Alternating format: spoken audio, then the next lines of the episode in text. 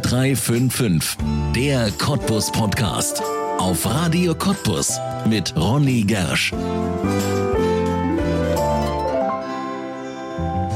Sie steht an der Spitze einer technischen Universität und ist doch keine Technikerin. Sie stammt aus der früheren DDR und ist die erste Frau aus dem Osten im Chefsessel einer deutschen Universität. Die Professorin Gesine Grande war für den Job als Präsidentin der Brandenburgischen Technischen Universität Cottbus-Senftenberg, kurz BTU, nicht privilegiert. Es müssen ihre Qualitäten sein, die die Psychologieprofessorin 2020 zur BTU-Chefin gemacht haben. Seitdem hat sie nur eine Aufgabe, die größte Universität weit und breit in die Zukunft zu führen. Mehr Studenten, mehr Forschung, mehr Ausgründungen und vor allem zum allerersten Mal Mediziner, die hier bei uns in der Lausitz ausgebildet werden sollen. Wo fängt man an, wenn man eine Universität völlig neu denkt? Wie nimmt man Professoren und Studenten mit auf diese Abenteuerreise? Und wer ist diese Frau aus Leipzig, die eines der wichtigsten Leuchtturmprojekte im Strukturwandel jeden Tag führt? Antworten darauf gibt Gesine Grande jetzt in einer neuen Folge von 0355, der Cottbus Podcast hier bei uns auf Radio Cottbus und damit herzlich willkommen. Gesine Grande, herzlich willkommen in 0355, der Cottbus Podcast. Schön, dass Sie es einrichten konnten. Sehr gerne bin ich gekommen. Ja, ich glaube, dass Ihr Terminkalender sehr, sehr voll ist. Sie haben ja eine Funktion, die mit Sicherheit jetzt nochmal in den letzten Monaten viel spannender und viel aufregender geworden ist, als Sie sich das jemals vorgestellt haben. Also da ist sicher was dran. Ich hätte mir nicht träumen lassen können, dass ich hier in eine solche Situation komme. Und ich glaube ehrlich, das konnte auch niemand vor zwei Jahren so vorhersehen. Ja, ja. Sie sind Präsidentin der Brandenburgisch-Technischen Universität Cottbus-Senftenberg. Ich glaube, das ist vollständig. Sie sind in diese Funktion gekommen nach einem, muss man schon sagen, ja, langem Kampf, langer Suche um eine neue Präsidentschaft. Können Sie sich daran erinnern, wie das damals war, als man zum ersten Mal mit Ihnen Kontakt aufgenommen hat? Wissen Sie, das geht umgekehrt. Ah. Also das ist nicht so in der Regel, dass man äh, als Kandidatin kontaktiert wird. Gibt es auch, wenn ja. so spezielle Headhunter einbezogen sind. Aber normalerweise werden auch Präsidentinnenstellen ausgeschrieben. Mhm. Und dann gucken deutschlandweit potenziell Interessierte auf diese Ausschreibung, so auch ich. Und dann habe ich gedacht, das ist mal eine interessante Stelle. Und dann bewirbt man sich erstmal. Ja. Wirklich relativ ähm, ohne viel vorherige Abstimmung. Ja. Und was war die Motivation? Ich meine, Sie kommen aus Leipzig, muss man dazu sagen. Das ist Ihre Heimat. Was war die, das Cottbus ist nicht so weit weg. Was war da die Motivation zu sagen, Cottbus, das klingt spannend? Ja, also Cottbus, ähm, es war jetzt mal weniger die Stadt, sondern mehr die Universität. Ja. Und es war schon erkennbar, äh, dass das eine sehr besondere Universität ist mit einer unglaublich äh, bewegten Geschichte. Äh, auch vielleicht eine gebeutelte Universität mit vielen Herausforderungen konfrontiert, im Grunde seit der ersten Gründung Anfang der 90er Jahre. Und ich glaube, es hat mich irgendwie fasziniert. Ich habe gedacht, Wahnsinn, eine solche Uni, was stecken da für Potenziale, wie könnte man das schaffen? Und schon habe ich angefangen nachzudenken, ja. hier eine Entwicklung auf den Weg zu bringen, um wirklich auf einen anderen Kurs zu kommen. Und ich, ich habe wahrscheinlich schon eine Leidenschaft für komplexe, sehr komplizierte Aufgaben. Ja. Aber ich glaube, das, was Sie sich damals wahrscheinlich nicht vorstellen konnten, ist das, was ja jetzt passiert. Durch den Strukturwandel wird diese Universität, ich will nicht sagen umgebaut, aber sie wächst in einem atemberaubenden Tempo. Ich weiß nicht, ob es noch eine Universität in Deutschland gibt, die in den kommenden Jahren so wachsen wird, mit auch vor allem vielen Nebenprojekten, die daneben auch entstehen, wie zum Beispiel dem Lausitz Science Park. Wir werden nachher noch darüber sprechen. Aber ich glaube, das ist etwas, das konnten Sie auch nicht ahnen, oder? Ich glaube, das hat niemand ja. geahnt.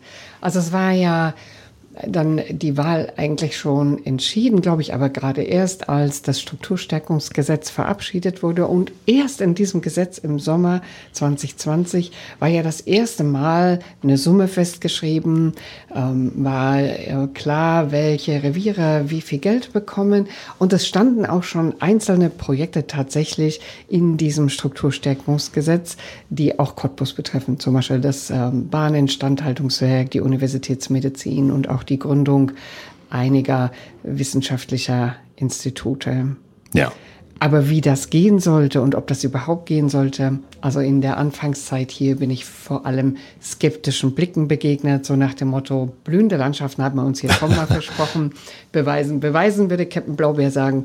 Und es war auch wirklich so, es gab kein Verfahren. Es war ja gar nicht klar, wie wird denn jetzt das Geld verteilt? Was für Projekte will man eigentlich fördern? Und wie ist der Weg, um solche Projekte auszuwählen, zu begutachten, Qualität zu sichern? Es war alles vollkommen vollkommen offen. Und das vergisst man jetzt, wenn man sieht, wie die Wege inzwischen gebahnt sind und es so scheint, als sei es das Natürlichste von der Welt, dass wir in Brandenburg in der Lausitz diese Strukturwandelgelder auf diese Weise ausgeben. Ja, nehmen Sie uns doch mal bitte mit auf die Reise. BTU Cottbus-Senftenberg. Was wird da genau in den nächsten Jahren im Zuge des Strukturwandels, was wird passieren, was wird da wachsen? Naja, es gibt viele Dinge, die vielleicht eher im Inneren passieren, die man nach außen gar nicht so wahrnimmt, die trotzdem extrem wichtig sind dafür, dass wir, sagen wir mal, aus unseren Kinderschuhen entwachsen können und wirklich auch in eine andere Liga aufsteigen und eine andere Rolle und die Verantwortung letztlich auch für die Innovationen im Strukturwandel übernehmen können. Und solche inneren Prozesse kosten auch viel Kraft und Zeit. Wir müssen Prozesse, Verwaltungen umstrukturieren. Wir müssen äh, überlegen, wie wir diese neuen Aufgaben auch in Referate fassen. Das ist alles ein bisschen langweilig, aber es ist total essentiell. Und Sie können sich vorstellen, ich sage jetzt nur mal ein Beispiel, wir werden über den Strukturwandel in den nächsten Jahren vielleicht 750 Millionen Euro über eigene Vorhaben einnehmen. Das ist ein Vielfaches dessen, was wir an Drittmitteln pro Jahr bisher eingenommen haben. Das muss ja auch jemand bearbeiten, ja. buchen und so weiter. Also da merkt man schon, dass viel auch im Inneren zu tun ist. Aber was die Leute natürlich, glaube ich, eher wahrnehmen, ist das, was außen sichtbar passiert. Und ähm, da sind jetzt viele Dinge verbunden mit dem Strukturwandel. Wir haben äh, gerade vor Weihnachten noch ein Verein gegründet, das Lausitz Science Network, zusammen mit zehn ganz wichtigen, zentralen wissenschaftlichen Partnern der BTU.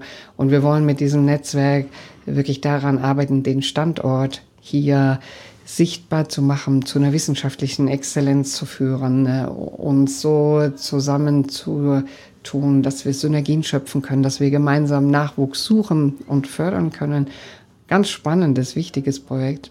Lausitz Science Park haben Sie eben schon erwähnt. Da laufen ja jetzt wirklich die Planungen seit anderthalb, zwei Jahren. Also ziemlich schnell, nachdem ich hier angekommen war, war klar, wir haben so viele Einzelinitiativen und niemand hatte den Überblick, wirklich, wo ich auch hinkam. Alle Leute sagten immer, ja, was?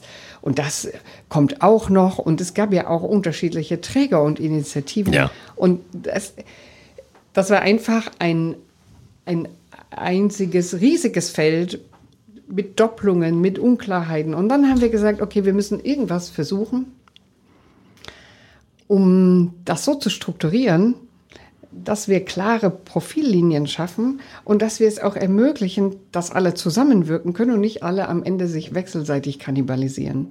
Und der Lausitz Science Park folgt ja jetzt den Profillinien der Uni. Wir haben gesagt, wir haben ein Dach und unter dem Dach gibt es dann die Profillinie Energiewende und Dekarbonisierung, wo die großen Projekte zum hybridelektrischen Fliegen, zum Leichtbau äh, und auch das Energieinnovationszentrum zum Beispiel drin angesiedelt sind. Wir haben die Profillinie Gesundheit und Life Sciences, wo es eben auch um Fragen Gesundheit, Gesundheitsversorgung der Zukunft geht.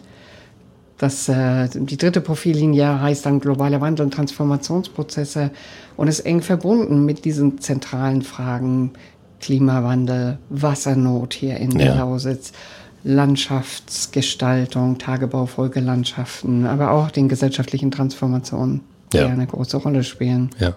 Und als letztes Profil dann, als letzte Profillinie im Querschnitt künstliche Intelligenz und Sensorik, die man quasi für alles braucht und die dann auch mit allen Themen ganz eng verwoben ist. Ja. Also das ist der Lausitz Science Park. Und dann ähm, haben wir sicherlich viele Aufgaben. Wir werden die Lehrerausbildung übernehmen, oder starten möglichst schon in diesem Wintersemester, aber jedenfalls so schnell wie möglich. Eine spannende Aufgabe in Senfenberg wird uns helfen, auch nochmal uns innerhalb der Uni gut zu vernetzen. Ich könnte jetzt noch drei Stunden weiterreden, aber ich glaube, so viel Zeit haben wir gar nicht. Ja, aber das ist ja auch wirklich das, was es, was es so spannend macht an dieser BTU.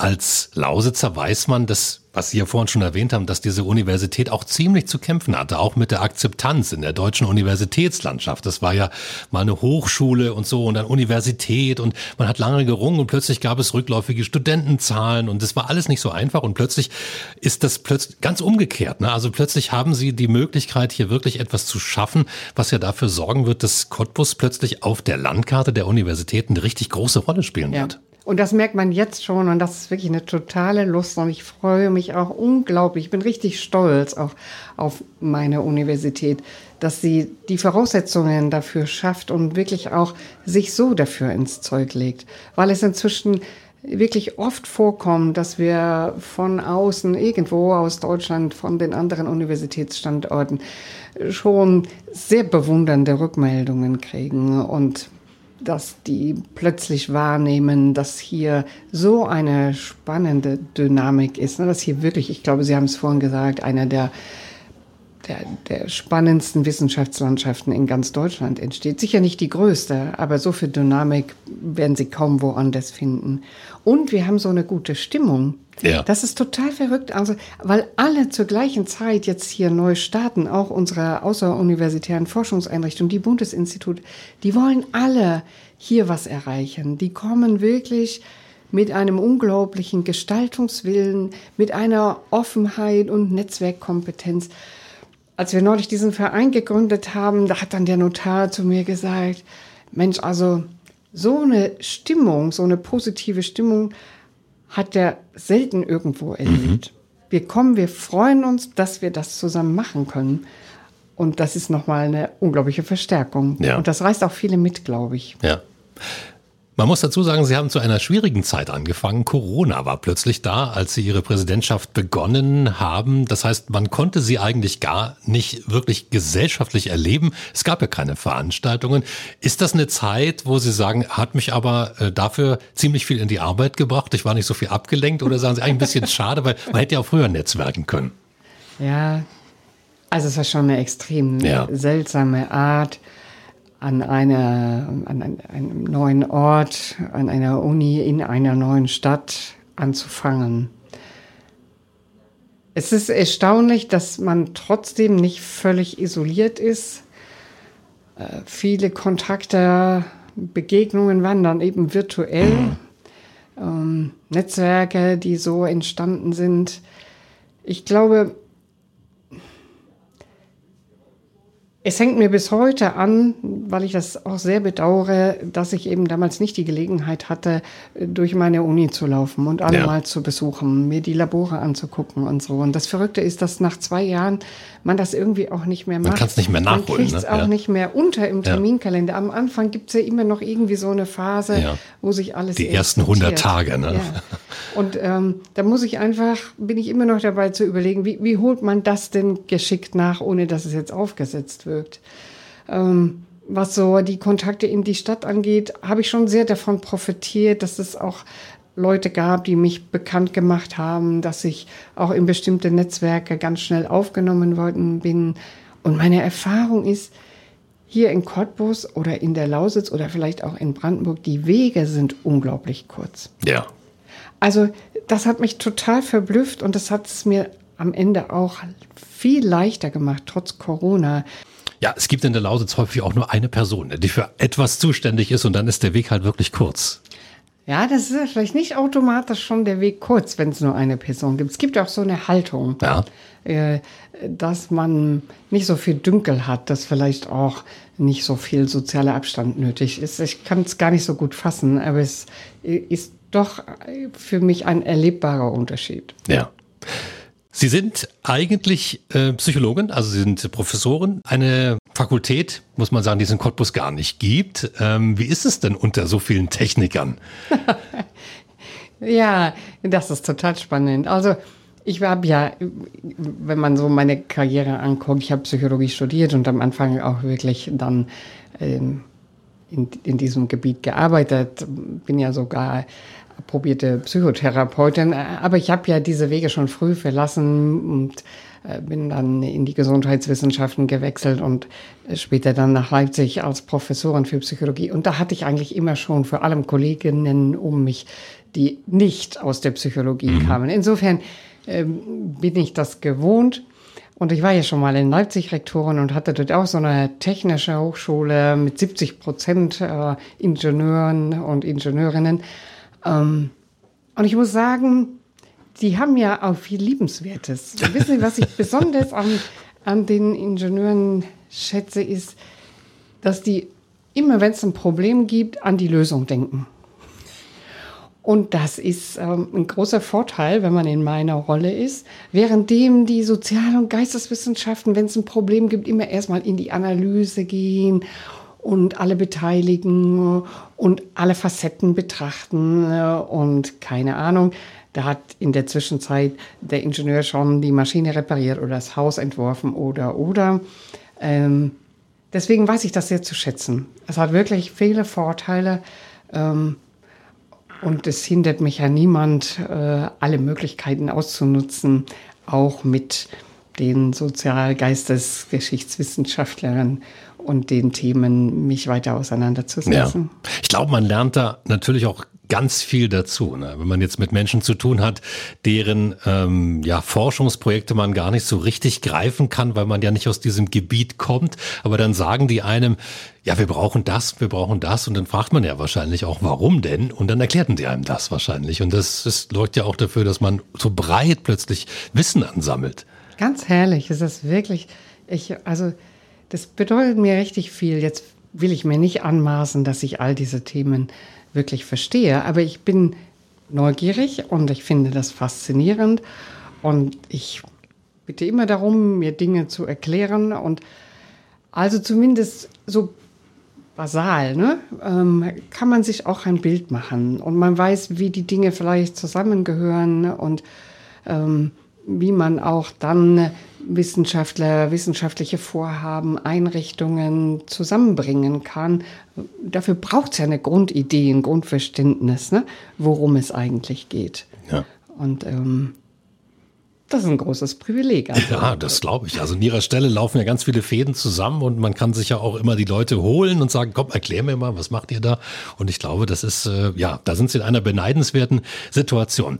Wenn man jetzt mal Ihren Job erklären möchte, also jemandem, der, der sich unter Präsidentin der Universität was vorstellt, was ist tatsächlich Ihr Alltag? Sitzen Sie nur über Zahlen, sagen ja, nein, machen wir, machen wir nicht? Oder was ist das eigentlich für ein Job, den Sie da machen? Da muss ich jetzt lachen, weil ich, ich weiß gar nicht, ob ich das überhaupt beschreiben kann. Fakt ist, bevor ich das erste Mal in dieses Amt gekommen bin, habe ich auch keine Vorstellung gehabt. Ich habe einfach keine Ahnung gehabt. Äh, ich glaube, dass mein Alltag extrem vielfältig ist. Es beginnt mit kleinen Themen, da möchte irgendjemand auf dem Campus irgendwas aufstellen. Darf er das jetzt oder nicht? Es geht über Fragen, Beschwerden von äh, Studierenden, weil äh, oder Anfragen von Studierenden, die eine Fahrradwerkstatt einrichten wollen. Ähm, es geht um Fragen der Weiterentwicklung der Hochschule. Es geht um Gespräche mit potenziellen oder tatsächlichen wissenschaftlichen Partnern, Partnereinrichtungen, wo man über strategische Schritte, Ziele, gemeinsame Vorhaben spricht. Ich treffe mich mit dem äh, Bürgermeister der Stadt Cottbus oder dem Bürgermeister der Stadt Senftenberg, mit den Landräten, mit Politikern. Ich habe Absprachen mit den Ministerien. Ich rede mit ganz vielen Menschen an meiner Universität, aus der Verwaltung, aus den Fakultäten, ähm, aus einzelnen Projekten. Ich versuche immer herauszukriegen, welche Rahmenbedingungen können wir weiterentwickeln, können wir schaffen, äh, damit Kreativität sich entfalten kann, damit wir als Universität vorankommen und damit jeder Einzelne auch sich gefördert fühlt. Natürlich bleibt man immer weit hinter den eigenen Idealen zurück, weil man in so einem Job lernt. Und da ist der, glaube ich, auch so was sehr Politikähnliches. Es geht eigentlich am Ende immer nur in Kompromissen Kompromisse müssen lang ausgehandelt werden. Das ist auch ein Unterschied einer Präsidentin zu einer Chefin in einem Unternehmen. Ja. Ich kann eigentlich gar nichts bestimmen. So gut wie nichts. Ich muss immer einen, eine Mehrheit dafür schaffen oder noch besser nicht nur eine Mehrheit, sondern auch einen Konsens. Und dafür braucht man lange Prozesse, ja. wo man kommuniziert, wo man Ideen einsammelt, wo man in der Abstimmung versucht, wirklich die beste Lösung zu finden, für die man dann auch eine Mehrheit bekommt. Ja.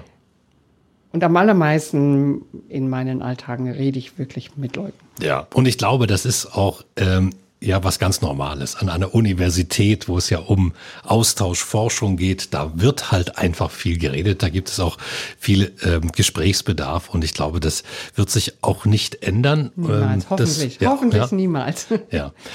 Wie gelingt es Ihnen denn, ähm, neue Professoren für Cottbus zu gewinnen? Wenn man jetzt vieles natürlich schafft, dann ähm, wird sich das ja häufig auch an der Frage entscheiden, wie gut sind denn die Lehrenden? Die Studenten schauen ja da auch sehr genau drauf, wo, mhm. von wem kann ich was lernen? Wie kann man das schaffen, diese Menschen in die Lausitz zu holen? Mhm. Ja, das, äh, die Herausforderung ist ja, die müssen äh, gut lehren, ne? die müssen als Persönlichkeiten integer sein Sie müssen hoch motiviert und engagiert sein, auch sozial kompetent und dann müssen sie auch noch herausragende Forscher und Forscherinnen sein. Also das äh, eierlegende Wollmilchsau. ist eine komplexe Anforderung. Ja. Tatsächlich machen wir im Moment die Erfahrung zum Glück, dass wir eigentlich eine gute, manchmal auch eine sehr gute Bewerberlage haben. Wir müssen natürlich in der Konkurrenz mit Standorten wie TU Berlin oder TU Dresden oder auch weiter weg TU München, das sind alles Exzellenzuniversitäten, die haben natürlich viel mehr Geld und ähm, über die Exzellenz auch andere Möglichkeiten, äh, eine Ausstattung anzubieten. Deswegen wir sagen immer so ein bisschen, wir brauchen Leute, die eine spezifische Motivation haben. Entweder es sind sehr begabte Nachwuchswissenschaftler, die ihren ersten Ruf suchen, die äh, dann äh, vielleicht hier eine gute Chance finden. Inzwischen natürlich auch durch diese, durch das Netzwerk der, der wissenschaftlichen Organisation, durch diese großen Projekte. Das ist schon auch eine sehr spannende Chance. Und die Themen, die wir hier bearbeiten, sind gerade für junge Leute auch attraktiv, die wirklich sich einbringen wollen, Zukunft gestalten wollen. Also entweder man findet begabte Nachwuchswissenschaftler oder wir haben eben manchmal auch das Glück, dass, dass Wissenschaftler und Wissenschaftlerinnen, die hier weggegangen sind, weil sie nicht die passenden Entwicklungsmöglichkeiten gefunden haben, jetzt zurückkommen. Ah ja. Ja, diese und, Welle hat man überall in der Gesellschaft, ja. hier in der Lausitz, die Rückkehr. Und das ist ganz toll, weil ja. die wirklich, die kommen einfach mit dem Gefühl, dass sie gerne bleiben wollen was für uns gut ja. ist, weil die jungen Leute gehen auch oft wieder weg nach mhm. einer Zeit. Ne? Und die bringen all die Expertise und Erfahrungen mit und auch ein in die Universität. Ähm, also mehrere Beispiele fallen mir da auf Anhieb ein von ganz exzellenten Kollegen und Kolleginnen. Ja. Aber genau das Thema, was wir gerade besprechen, das ist, glaube ich, eines der wichtigsten Themen überhaupt im Strukturwandel. Die Gewinnung von Menschen, die hier in der Lausitz arbeiten wollen. Ich glaube sogar, das ist die entscheidende Frage. Wir können noch so viel Geld reinpumpen, wenn es am Ende nicht dazu reicht, dass die richtigen Köpfe hierher kommen und das dann machen, dann wird es schwer. Ja, da gab es ja jetzt gerade wieder eine Veröffentlichung, von Zahlen, wie der Anteil der jungen Menschen in den verschiedenen Regionen in Deutschland ist. Und ich glaube, Spree-Neiße lag am untersten Ende. Das sieht erstmal erschreckend aus. Aber wir dürfen uns auf keinen Fall äh, davon entmutigen lassen, weil ich glaube, es kommt entscheidend darauf an, was wir jetzt ausstrahlen. Mhm. Und ich bin sowieso eine unverbesserliche Optimistin. Und ich sage immer als Beispiel, also Cottbus ist nicht Leipzig, aber in Leipzig hat auch bis 2003, 2004 war das eine schrumpfende Stadt und kein Mensch hat da wirklich drauf gewettet, dass sich das nochmal ändert. Ja. ich habe da studiert, das sah furchtbar aus nach ja, der Wende. Ja. Und die Stadt hat den Hausbesitzern angeboten, die Häuser zu übernehmen, um sie abzureißen. Also ja. ich meine, das, ja, das war alles äh, dort normaler Alltag und mit einem Mal hat es eine so starke Veränderung gegeben, die mehr irgendwie in den Köpfen stattgefunden mhm. hat.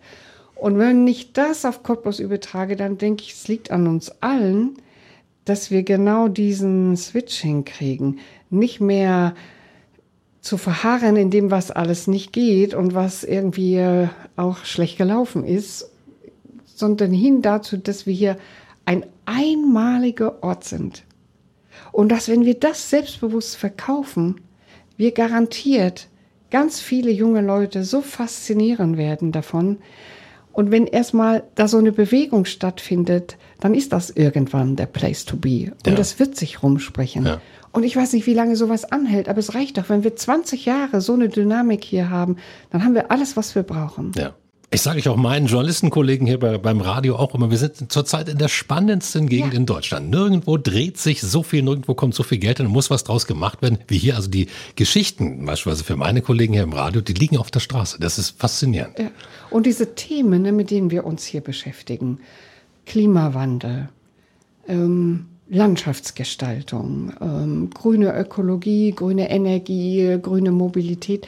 Das sind schon auch Themen, wo junge Leute, glaube ich, fasziniert sind, die ja auch einen Sinn suchen und gerne sich äh, viel mehr vielleicht als das früher war, auch in gesellschaftlich relevanten Themen einbringen wollen. Und wir haben das alles hier. Ja. Und noch dazu eine Stadt, die ja irgendwie, die ist nicht so groß, aber sie hat alles, was man braucht. Ja. Also sie hat das köstlichste Brot, was ich in Leipzig nicht so finde. Sie hat eine Spree, die noch gar nicht voll ausgeschöpft ist in ihren Potenzialen. Sie hat eine große Uni, sie hat äh, eine tolle Altstadt, sie hat eine spannende Kulturszene, ja, auch mit einer langen Tradition.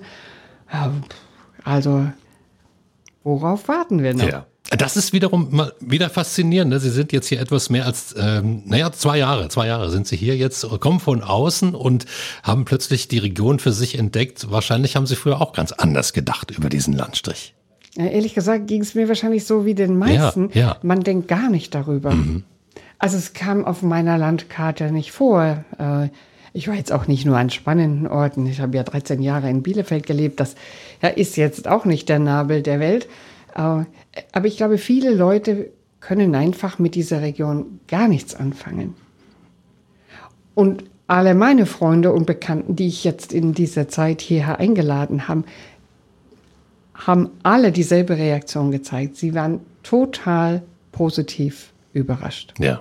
Ich glaube auch, weil man der Gegend nicht so viel zutraut. Ja. Also auch so viel Grün. Ne? Also das ist ja Die auch Landschaft das. Landschaft ist wunderschön. Ja. Und wir haben hier auch so viel unterschiedliche, so viel unterschiedliches kulturelles Erbe. Ja, also ich finde das wirklich eine reiche Landschaft, eine Gegend, die so viel zu entdecken hat. Ähm, und ich äh, bin schon ein bisschen verliebt. Ja, das klingt sehr, sehr gut. Wie lange dauert so eine Präsidentschaft? Dürfen Sie wiedergewählt werden? Wie läuft sowas an einer Universität wie der in Cottbus? Ja, also in Brandenburg dauert eine Präsidentschaft sechs Jahre, wenn sie vollendet wird. Und man kann auch noch mal wiedergewählt werden. Und dann läuft es genauso wie bei der ersten Wahl. Die Stelle wird ausgeschrieben. Also man erwirbt keinen besonderen ah, ja. Anspruch mhm. und muss sich dann mit gegebenenfalls ne, anderen Kandidatinnen um diese Position bewerben und sich der Hochschule präsentieren. Ich dann ne, mit meinen Vorschlägen für eine zweite Amtszeit, die anderen mit ihren Vorstellungen und dann äh, muss man sich entweder durchsetzen oder man gewinnt nicht. Ja, aber das klingt ja gerade danach, als wenn Sie Lust drauf hätten. wenn Sie mich im Moment fragen, dann denke ich, diese Aufgaben, die ja anstehen, brauchen auch einen sehr langen Atem. Ja.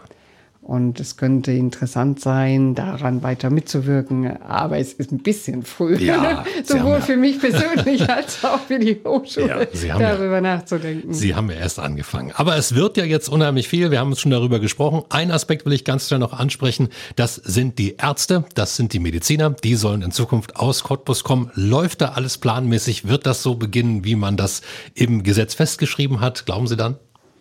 Also ich denke, dass viele Leute sich sehr dafür einsetzen, dass das so kommt.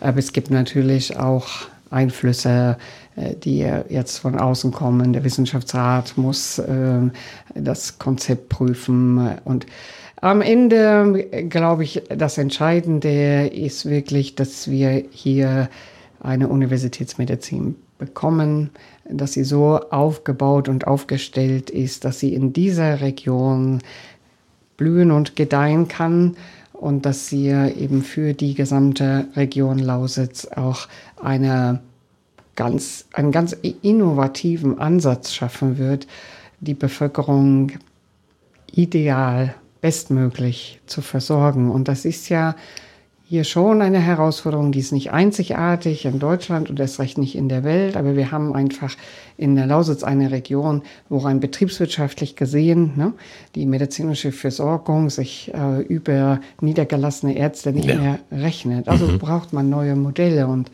wir wollen das verbinden mit Ansätzen der Digitalisierung, der Telemedizin, von eHealth und da braucht es viel mehr als nur die Technik. Man braucht sicher neue Berufsgruppen. Man muss auch viele Leute motivieren, sich überhaupt darauf einzulassen. Man braucht rechtliche Rahmenbedingungen. Das könnte Ihnen aber auch Herr Brudermann wahrscheinlich sehr gut erklären. Ja, ja. Wie viele Studenten erwarten Sie da in Zukunft, die nochmal dazukommen zur BTU? Also das äh, gibt jetzt erste Konzepte. Es gibt ein Curriculum äh, im Entwurf und ähm, im Vollausbau, also wir werden sicher kleiner starten. Ja. Im Vollausbau sollen bis zu 200 Studierende pro Jahr immatrikuliert werden. Ja, Ach, doch eine gewaltige Zahl ne, an Medizinern, die dann hier aus ja. Cottbus kommen werden. Aber Sie haben ja gehört, dass Herr Lauterbach gesagt hat, eigentlich bräuchten wir pro Jahr 4000, hat er glaube ich gesagt, ne, zusätzliche, 4.000 bis 5.000 zusätzliche Studienplätze in der Medizin. Ähm, da können wir hier einen kleinen Beitrag leisten, vor allem einen wichtigen Beitrag hier für die Region. Ja, immerhin. Wenn Sie sich erholen können von Ihrem anstrengenden Job, den Sie wahrscheinlich so anstrengend nie erwartet haben, das ist jetzt durch den Strukturwandel bedingt. Wo machen Sie das am liebsten in der Lausitz? Also, ich gehe unglaublich gerne wandern und habe auch schon kreuz und quer hier äh, die äh, Wälder durchforstet. Ich ähm, sammle gerne Pilze. Und ich habe ein Stand-Up-Paddleboard, oh. wo man äh, ja. ja auf ganz ja. wunderbar im Spreewald, auf der Spree oder eben auch auf der äh, Talsperre Spremberg unterwegs sein kann. Nur um ein paar Beispiele zu nennen. Ja, da kann man den Kopf sicherlich wunderbar frei bekommen. Dann wünschen wir Ihnen, dass alles wird, was Sie sich vornehmen. Das ist natürlich für die Region ein unglaublich wichtiges Projekt. Ich will nicht sagen das Wichtigste, weil man sich so schwer entscheiden kann zwischen diesen vielen Projekten, die da kommen, von Ausbau CTK über Eisenbahn, ICE-Werk bis zur BTU, unglaublich vielen anderen Projekten, die noch dazukommen. Aber ich glaube, das ist schon einer der Leuchttürme, aber das war die Universität ja immer hier in der Region. Und dass Sie die beste Leuchtturmwärterin jetzt sein werden in den kommenden Jahren, das wünsche ich Ihnen. Ja, was für ein charmantes Kompliment, vielen Dank. Vor allem aber muss man sagen, ein Leuchtturm ist ist eigentlich Blödsinn. Wir brauchen mehr eine ganz starke Verbindung zwischen diesen großen Projekten, ja. CTK und BTU und Bahnwerk und Rolls-Royce und all die Akteure, weil ich glaube, dann sind wir unschlagbar. Das hoffen wir hier bei uns in der Lausitz. Dankeschön, Gesine Grande. Ich danke Ihnen auch. Das war 0355, der Cottbus Podcast und du kannst diesen Podcast abonnieren, um keine Folge zu verpassen. Auf radiocottbus.de findest du alle Links zu iTunes, sämtlichen Android-Apps, zu Spotify und auch zu Soundcloud oder du hörst uns als Radioshow. Hier auf Radio Cottbus jeden Sonntag von 10 bis 12 und auch immer montags ab 20 Uhr in der Wiederholung. Mein Name ist Ronne Gersch. Ich bedanke mich auch diesmal fürs Zuhören. Bis zum nächsten Mal.